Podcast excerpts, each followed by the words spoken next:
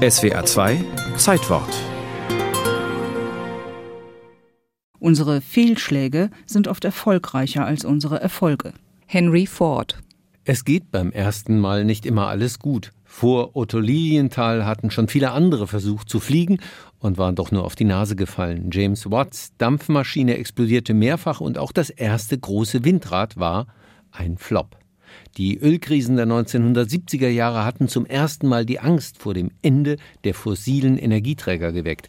Die Atomkraft profitierte davon, aber es entstanden auch erste Pläne zum Ausbau der Windkraft. Hans Matthöfer machte 1977 als Bundesforschungsminister die Prioritäten deutlich. Wir haben seit einigen Monaten ein neues Energieforschungsprogramm fertig dort liegen, wo wir sowohl die nukleare Forschung als auch die nicht-nukleare Forschung, also Kohleforschung, Energiesparen, Sonnenenergie, Erdwärme, Windkraft und so weiter berücksichtigen. 20 Milliarden D-Mark waren da bereits in die Kernenergie geflossen.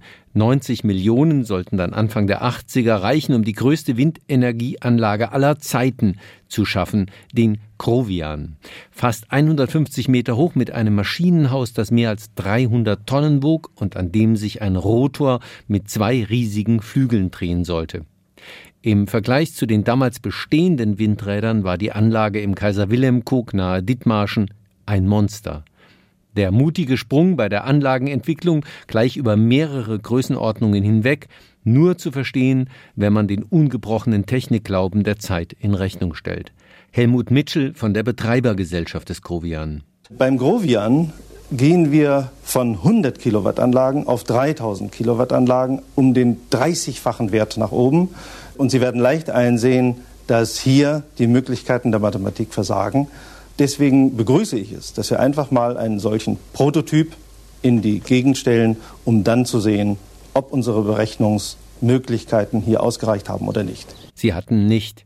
Die Riesenkräfte überforderten das Material, die Konstrukteure hatten sie nicht in den Griff bekommen. Der Propeller rüttelte sich und schüttelte sich und stand im Übrigen fast immer still. Testbetrieb wurde das genannt.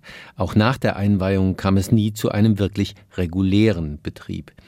Das Forschungsministerium finanzierte den Krovian fast alleine, aber die Maschinenbaufirma MAN war Hauptkonstrukteur und Energieversorger wie RWE oder Schleswig betrieben die Anlage.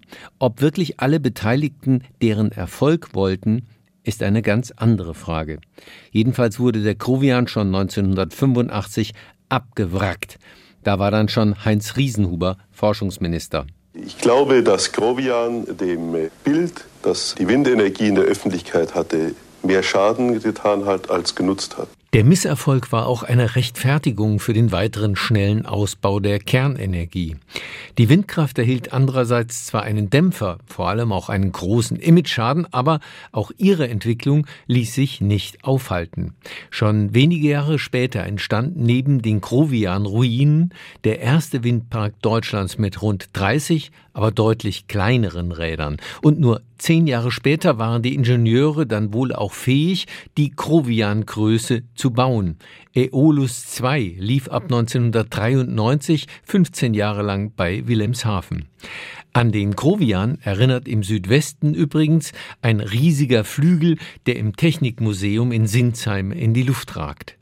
Heute drehen sich rund 30.000 Windräder in Deutschland, viele größer als der Grovian. Sie erzeugen mehr als 20 Prozent des Stroms, den wir verbrauchen.